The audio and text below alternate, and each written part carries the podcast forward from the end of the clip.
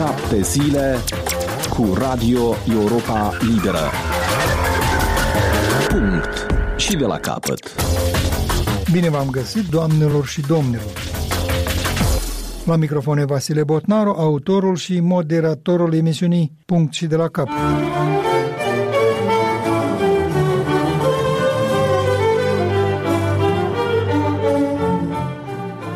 Despre Convenția de la Istanbul vorbim astăzi pentru că după ratificarea acestui document internațional al Consiliului Europei, anumite segmente ale societății iarăși au prins la curaj și își anunță opinia separată. Ori Convenția de la Istanbul este despre situații concrete și despre soluții concrete care trebuie să fie introdusă în legislația națională. Cu cine vorbim, aflați imediat. Bună ziua, la microfon Radu Benea. Republica Moldova își dorește un contract pe termen lung între Moldova Gaz și Gazprom, care avantajează ambele părți, însă oferta furnizorului rus de gaze până în acest moment nu este în avantajul cetățenilor noștri, a declarat vicepremierul Andrei Spânu după negocierile purtate la Moscova. Potrivit lui, prețul cerut de Gazprom, care include condiții financiare și nefinanciare, inclusiv achitarea în termeni restrânși a datoriei istorice, este mai mare decât oferta ofertele de pe piețele internaționale de gaz.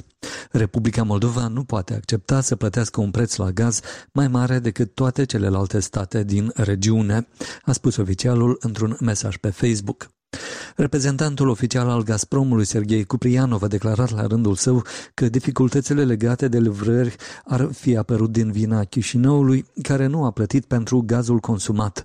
Datoria de bază este de 433 de milioane de dolari, iar împreună cu penalitățile pentru întârzierea plăților, suma totală a datoriei este de 709 milioane de dolari, a spus Cuprianov, citat de presa rusă.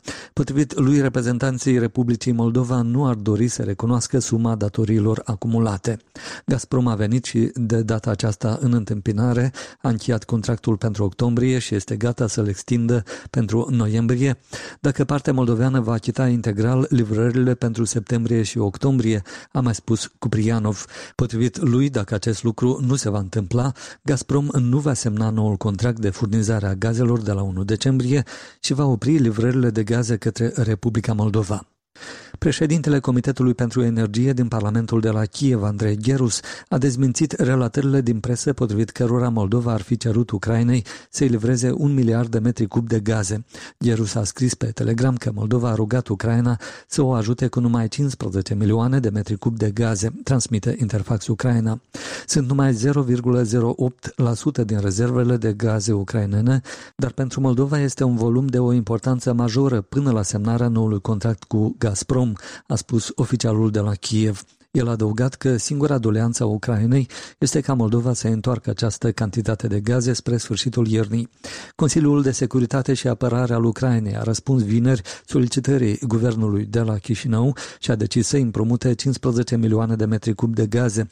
Parlamentul de la Chișinău a declarat vineri stare de urgență în domeniul energetic pentru a permite guvernului să ia măsuri rapide pentru aducerea gazelor naturale din alte surse decât de la concernul rus de stat Gazprom. Președintele Ucrainei Volodymyr Zelensky a declarat că țara sa este gata să tranziteze cantități suplimentare de gaze naturale din Rusia spre Europa cu un rabat de până la 50%, spunând totodată că Moscova ar instrumentaliza criza gazelor. Într-un comentariu pentru France Press, Zelensky a afirmat că Rusia șantajează Europa, refuzând să-și crească livrările prin sistemul ucrainean de transportare a gazelor pentru a obține cât mai rapid certificarea gazoductului Nord Stream 2 către Germania, care ocolește Ucraina. Rusia nu a răspuns deocamdată propunerii lui Zelensky și a respins în mod repetat acuzațiile că ar profita de criza gazelor, spunând că își respectă integral angajamentele de livrare față de consumatorii europeni. Ucraina, Statele Unite și unele țări membre ale Uniunii Europene s-au pronunțat împotriva gazoductului Nord Stream 2, pe care îl consideră un mijloc de presiune al Moscovei asupra Uniunii Europene și a Ucrainei. Criza gazelor a fost discutată la summitul Uniunii Europene de la Bruxelles din 21-22 octombrie, care însă nu s-a soldat cu decizii concrete.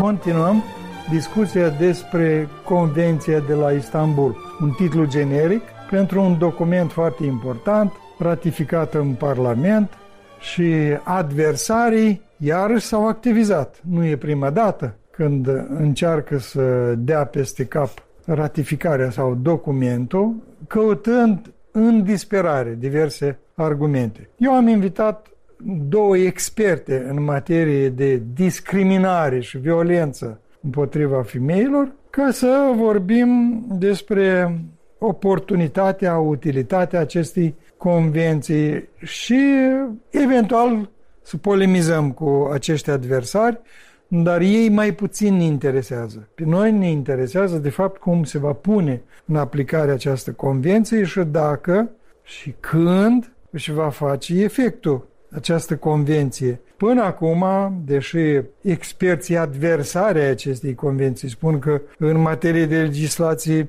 există tot ce ne trebuie ca să luptăm cu violența împotriva femeii și discriminarea femeilor, în realitate statisticile arată că ne mișcăm foarte greu din vari motive. Și întâi vreau să întreb pe Veronica Teleucă, apoi pe Mariana Gornea, să vă întreb mai întâi dacă e cazul să ne împotmolim în polemici cu adversarii, dacă sunt de luat în seamă sau trebuie să ne vedem de treabă legislatorii, experții, procurorii, victimele acestor uh, violențe, înarmându-se cu convenția, să meargă mai departe pe această cale. Veronica. Sunt câteva întrebări, să le iau pe rând. Să ne împotmolim în polemici? Nu pentru că ea deja este promulgată și de președinta țării, deci este un document care are un caracter obligatoriu pentru statul nostru. Să discutăm cu populația, în primul rând cu comunitățile și cu oamenii care se împotrivesc și să explicăm atunci când este caz, atunci când este ocazie, atunci când este acest spațiu, da, trebuie.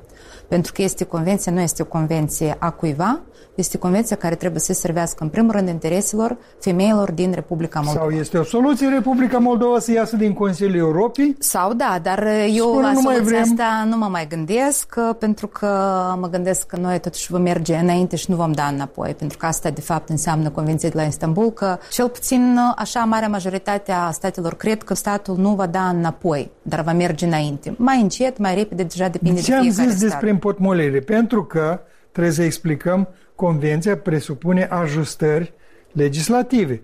În momentul în care în Parlament se va veni cu un amendament, atunci oricum o să polemizați cu deputatul proaspăt Lebedinski, care l-ați văzut de ună într-un talk show, ce argument ingenios a găsit. A zis, hai lăsați voi să discutați doar despre violența împotriva femeilor. Voi nu știți cât de violente sunt femeile. Și am făcut paranteză la mine acasă, tot în regulă, dar am vorbit cu femei de la Rusca care și așa mai departe.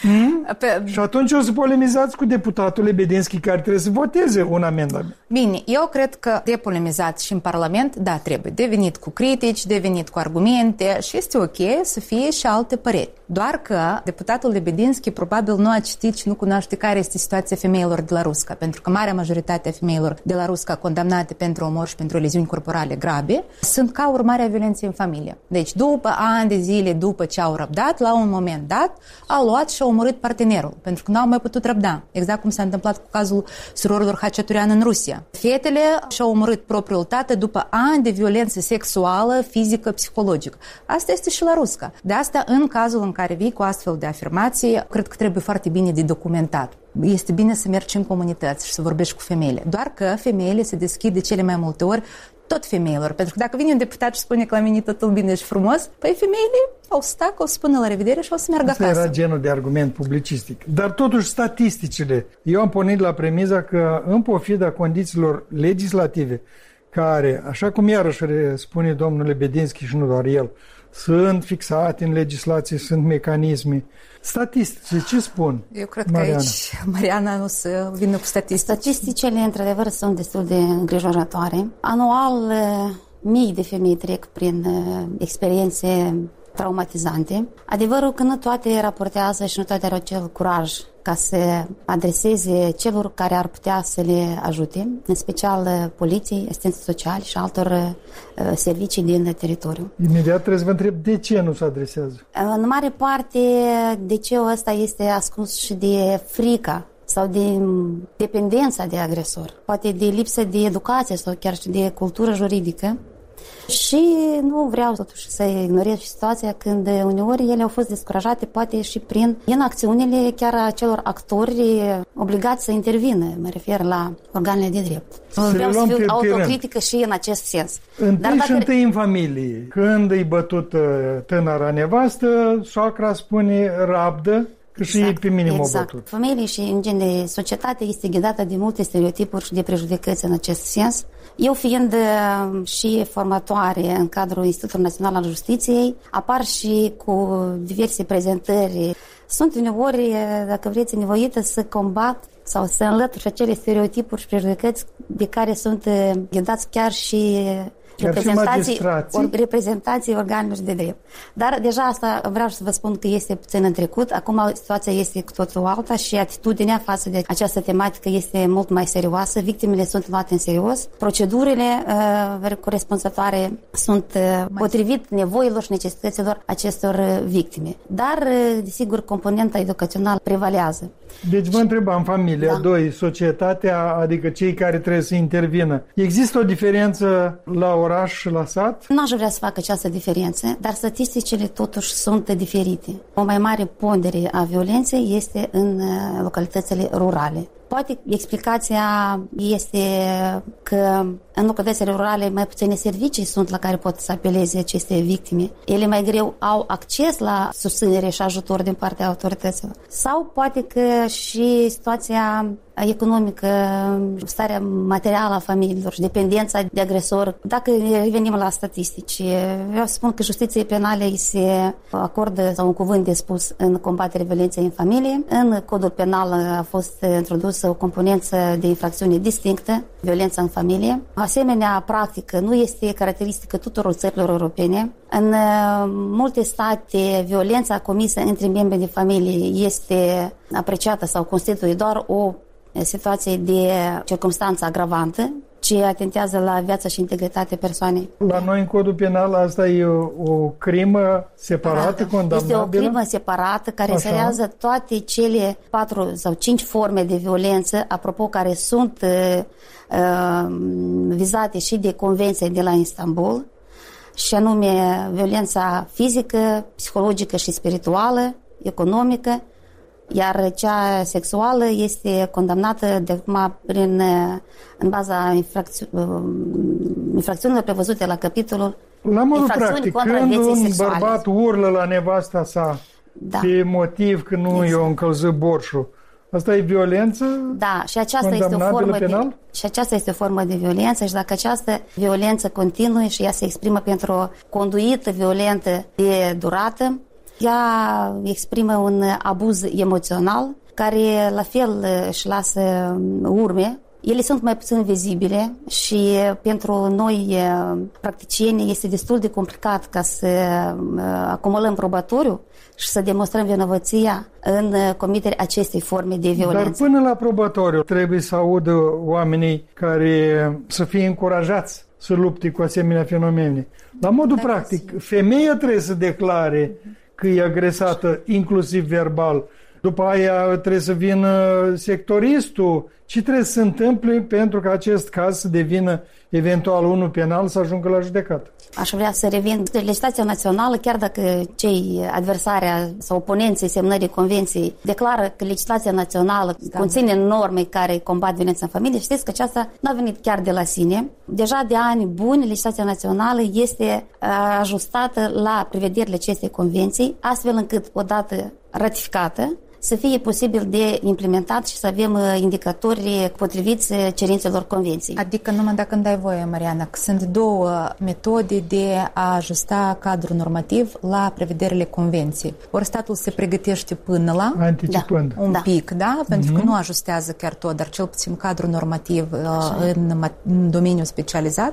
Ori după deja, ceea ce fac marea majoritate a statelor mm-hmm. după încep În cazul Moldovei, cum s-a În cazul făcut? Moldovei, practic, noi am avut două valuri de modificări mari la legea 45, când s-a introdus ordonanța de protecție și ordinul de restricție în 2016 și când s-a introdus componenta în codul contravențional, ceea ce, pe de o parte, a creat mitul ăsta că am criminalizat justiția, dar aici Mariana cred că foarte bine o să explice că asta este un argument des folosit de criminalizarea Exact. Domeniului și a justiției în ceea ce privește violența în familie. Și după cum uh, mă întrebați dacă este obligatoriu plângerea Da. victimei, procedura în cazul violenței în familie este o procedură ex officio, ceea ce înseamnă că inițierea investigațiilor nu depinde de plângerea prealabilă a victimei, dar uh, toți cei care sunt uh, în cunoștință de cauză sau uneori uh, sunt obligați să cunoască, mă refer la autoritatea publică locală, care cu siguranță ar trebui să știe care este situația în comunitatea lor. Mă refer la poliție și la alți subiecti cu competențe de prevenire și de combatere violenței în familie, odată ce cunosc despre situația uh, violentă în cazul unei sau altei persoane, sunt uh, nu doar în drept, dar chiar și obligate să se sizeze și să refere cazul Un sectorist care investigațiilor. nu are transport, uh,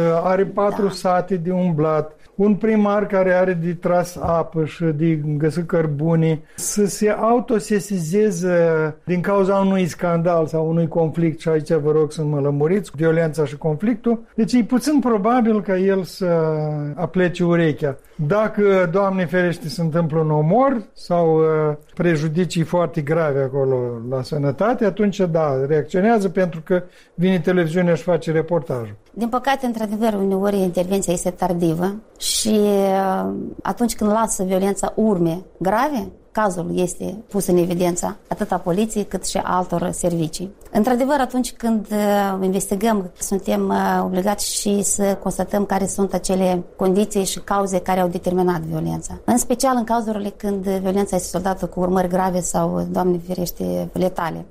De fiecare dată, practic, ne- ne convingem că despre acest caz societatea cunoștea, comunitatea însă a dat tăcut, n-a venit nimeni în, în ajutorul și în susținerea acestei victime, acestei persoane și ea, rămânând unul la unul cu agresorul, a avut de suferit în uh, acest uh, fel. Veronica, argumentul social, să le spunem eventual și deputaților care au acasă condiții bune, de ce totuși trebuie să avem grijă de victimele violenței? Ce repercusiuni în timp are? Oamenii ăștia care cresc după asta copii, victimele violențelor, nu pot să vină la serviciu, trebuie să ducă la doctor să trateze, etc. Dacă o luăm așa strictamente din punctul de vedere a Uman. nu doar uman, strictamente managerial. E o întrebare foarte bună, pentru că eu mi-am dat seama și noi ne-am dat seama că cu guvernanții de multe ori trebuie de vorbit în cifre. Și costurile violenței, uh, am să verific încă o dată cifra care este, ca să nu vin cu cifre din pod, uh, a fost în 2017, din câte țin minte eu, a fost efectuat studiul de costuri a violenței față de femei și violenței în familie. Costurile sunt uriașe pentru sistemul de justiție, mm-hmm. pentru sistemul medical și pentru sistemul social. Polițiștii, asistenții sociali sunt persoane care trebuie să se ocupe cu aceste cazuri. Cât mai multe cazuri sunt, cu atât mai mult trebuie să fie și ei implicați. Costurile este adiționale de transport, de plasament la fel, de tratament, da, care mai ales când uh, trebuie să fie spitalizare. Astea sunt costurile vizibile, plus uh, mai sunt costurile invizibile. În mare majoritate, femeile suportă costurile astea invizibile personal. Pentru că până nu am avut asistență juridică garantată de stat, femeile își plăteau avocatul singură, dacă nu venea la un centru unde este asistență juridică. Eu, de exemplu, am avut o situație când o femeie și-a vândut vaca, purcelul, ca să-și plătească avocatul, doar ca să ajungă în sfârșit ca omul să fie pedepsit, partenerul să fie pedepsit în uh, instanța de judecată. Costurile medicale, pentru că multe femei nu au asigurare medicală. Ele lucrează la negru, primesc salariu un plic, nu au asigurare medicală și guvernul nu are calitatea de asigurat pentru aceste femei. Costurile sunt mari medicale, începând de la comoție și terminând cu diferite hemoragii interne și multe, multe alte lucruri care se descoperă pe parcurs. Greu să recuperează. Și greu se recuperează. Costurile, atunci când lipsește de la lucru, deja nu mai vorbim. Costurile care lipsește de la lucru, uh, costurile de, nu știu, de a pleca undeva. O femeie când este într-o situație de abuz, nu se va mai putea concentra pe altceva. Pentru că pentru ea, la moment, siguranța și protecția este nevoie de bază. Ea nu va mai putea fi un cetățean de plin, deci foarte autonom, foarte integrat în societate. Acum haideți să ne uităm și la copii, pentru că uh, copiii sunt cei care transmit aceste consecințe sau acest bagaj invizibil. Este o diferență foarte mare dintr-un copil, dintr-o familie bună, unde, da, nu există violență, unde părinții investesc tot în acest copii, activități de, de tot felul. Și este o diferență foarte mare între un copil unde există violență în familia lui unde mama lui este bătută. Pentru că deja, și iată, apropo, Convenția de la Istanbul vorbește da, că copilul nu are deja statutul de martor al violenței. El este victimă. Deci ce înseamnă martor? Eu privesc cum mama mea este bătută și eu sunt așa un martor pasiv. Nu, tu retrăiești prin tine, mai ales dacă este un copil. Tu faci parte din acest tablou, tu internalizezi toată această violență. Și atunci trebuie să alegi un model sau altul. Dacă este o fetiță, este mai mult înclinată să preia acest model de victimă sau de agresoare în raport cu proprii copii. Pentru că, da, ea transmite același model de relaționare, altul nu a văzut. Și convenția și băieții... ce recomandă, apropo, da, pentru da, situația copiilor? Îmi permiteți. Da, da. Aici convenția, tu. în acest sens, indică foarte clar și tranșant că în asemenea situații copiii urmează să fie recunoscuți nu ca martori, dar ca victime. Mm-hmm. și respectiv noi, organele de drept, suntem obligați să atragem un proces la fel în calitate de părți vătămate. Și respectiv o altă calificare a faptei va fi și impact uh, al pedepsei penale spus și în care urmează să fie supus agresorul. Ordonanța de protecție este un mecanism uh, de protecție și de garantare a siguranței victimei destul de valoros. Când spuneți ordonanța de protecție, da. să explicăm, asta e vorba despre obligarea agresorului da. să țină mai departe Așa, de victime. deci ordonanța de protecție, pe de o parte,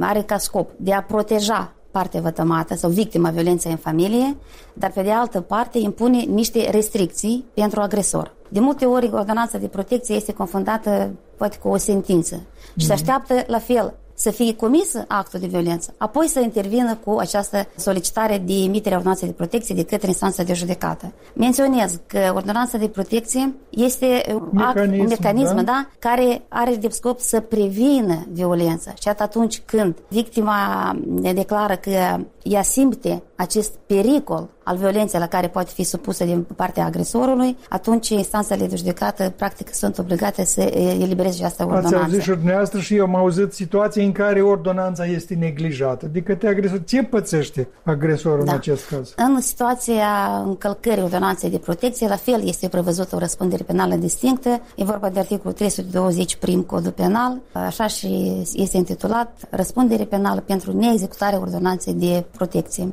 Sunt și aici cifre destule. Anual documentăm 200-300 asemenea cazuri. Totuși, statisticile spun, chiar ultimele luni, apropo, că numărul de cazuri de încălcare a prevederii ordonanței de protecție este în scădere uh-huh. și aceasta se datorează nu doar nivelului mai înalt de conștientizare, conștientizare uh-huh. da, de către uh-huh. agresor, dar și de faptul că odată eliberată această ordonanță, agresorul este monitorizat electronic. Mm-hmm. Și această monitorizare electronică are loc sau este ghidată de către serviciul de probațiune. Deci efectul benefic al tehnologiei. Acum exact. să vă întreb o chestiune, o chestiune iarăși. Eu sunt în ipostaza să fiu avocatul diavolului, să încerc să prezint logica adversarilor care spun așa, domnilor, voi interveniți într-o tradiție, interveniți într-o societate unde valorile, între ghilimele, spun că femeia nebătută, casa nemăturată sau că trebuie să nu iasă din cuvântul bărbatului, n-are voie să intre în altar, etc., etc. Dumneavoastră veniți cu această convenție pe un teren care încă poate e de vreme și societatea nu e pregătită la ruși au introdus suverena democrație și așa mai departe, la adoptarea acestei convenții pentru ca să se miște carul din loc. Poate trebuie făcut uh, niște paranteză, mai ales acolo unde adversarii sunt alertați, știți foarte bine, din cauza că se deschide, vezi, doamne, o portiță cu asumarea rolului social, uh-huh. familii de gay și așa mai departe. Eu am să răspund la întrebarea asta, dar uh, mai înainte cifra. de asta am găsit cifrele. Deci pentru sistemul de sănătate 15 milioane 845 de mii, pentru sistemul Pian. de Asta da, pentru sistemul de protecție socială 5 milioane 195 de mii, pentru sistemul juridic, aspect juridice 14 milioane 990. În 2016, perioada 2012-2016, Republica Moldova a pierdut la CEDO 81 de mii 450 de euro în calitate de despăgubiri. Costurile suportate de victimă depășesc o dată și jumate contribuția statului. Asta sunt costurile financiare, dacă vorbim în, uh, în cifre. Deja nu mai vorbim de costurile astea invizibile de care am vorbit uh, atunci când copiii deci, cei care nu se sensibilizează la argumente umanitare să asculte despre Să asculte uh, cifre, da. dar și asta este în principiu tot timpul trebuie să prezentăm și un stat normal vrea să progreseze economic, vrea să aibă cetățeni psihologic, Sună okay, cinic, dar fizic, așa da, așa da. este, da. Și atunci... Deci, întrebarea Bun, mea acum, despre la, cât de matură și pregătită e societatea să accepte schimbarea paradigmei valorice. Când noi am introdus ordonanța de protecție și ordinul de restricție, știu că am avut și o întâlnire cu reprezentanții bisericii pentru că la fel era cum să scoți bărbatul din casă dacă asta e casa la care a contribuit și el și a construit. Da, într-adevăr, e construit, o, a contribuit. În primul rând se uita că nu se decide asupra dreptului de proprietate în cadrul ordonanței de protecție sau ordonanței de restricție. Dar a fost o rezistență mare, în principal, de la reprezentanții bisericii. Până nu... Da, noi am avut și o întâlnire, discuții, pentru că au fost discuții publice. Nu, dar spuneți în trecut a fost și... A, acum anume, la, anume la instrumentul de ordonanță de protecție și de restricție restricții, da. Și țin minte că am avut o întâlnire în cadrul căreia un preot și-a imaginat că este vorba despre fetița lui care avea o fetiță. Și după aia întrebări n-au mai fost de ce trebuie ordonanță de restricție.